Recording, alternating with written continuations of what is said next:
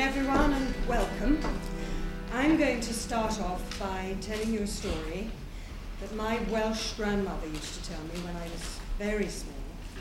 And she didn't speak very much English, she only spoke Welsh usually.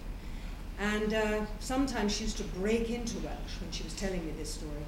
And I didn't understand Welsh, so it always seemed terribly exotic to me. So I'm going to tell you this story. Once upon a time, many years ago, on a Welsh hillside, a young Welsh youth went fishing in a lake. And it was a dark, moonlit night, lots of stars, and the lake was black and cold and still, and he was all on his own, and he rowed out into the middle of this lake in a coracle. Some of you might not know a coracle was a boat that was made out of hide that was wrapped around a wooden frame. And he rowed out into the lake with his line and his mallet.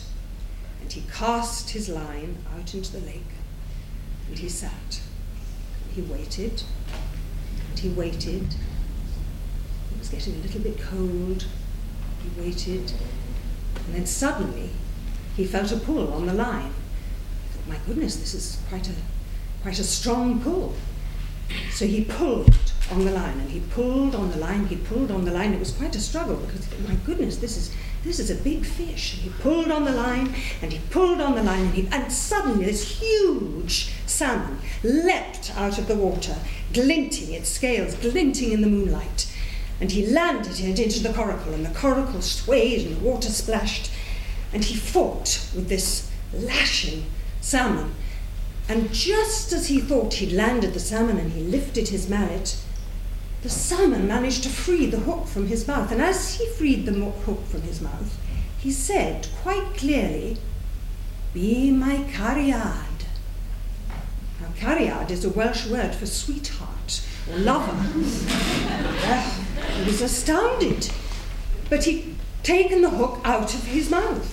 Actually, it was a she. She'd taken the hook out of her mouth and leapt back into the water. Well, he thought, well, I, I, I must be drunk or dreaming, or he couldn't believe what he'd heard. But he waited until dawn, no more fish, and he went back home. On the next night, he came out again. He couldn't wait to come back and see if he could find the sun. It was dark and the moon was a little brighter, the clouds were scanning. He sat there all night. To cut a long story short, nothing. No fish. Nothing. He didn't catch anything. He was very disappointed. On the third night, it was a full moon. And the light was sprinkling on the lake, and it was very, very bright and shimmering. He rowed out into the middle of the lake, cast out his line, and he waited and he waited and he waited. Suddenly, he felt the hook catch he pulled and he pulled and he pulled and he pulled, and there the salmon leapt up out of the water and landed in his boat. And her tail was threshing, and she said quite clearly, Be my cariad. And he said, No, I'll not be your cariad. I'll hit you on the head with my hammer.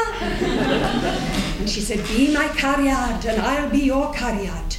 And he said, No, I'll not. I'll hit you on the head with a hammer. And she said, Then I'll drown you.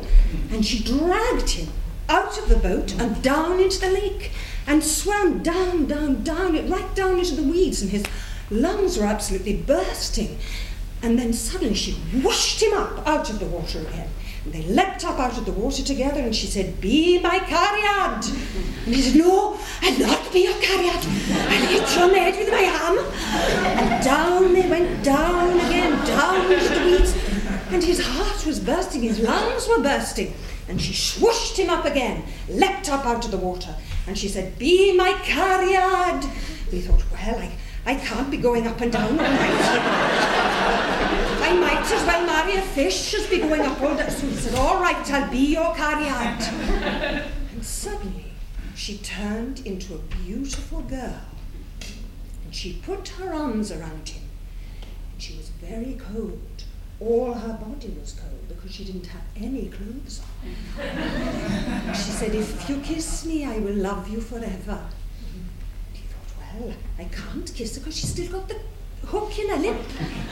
So he said, You still got a hook in your lip?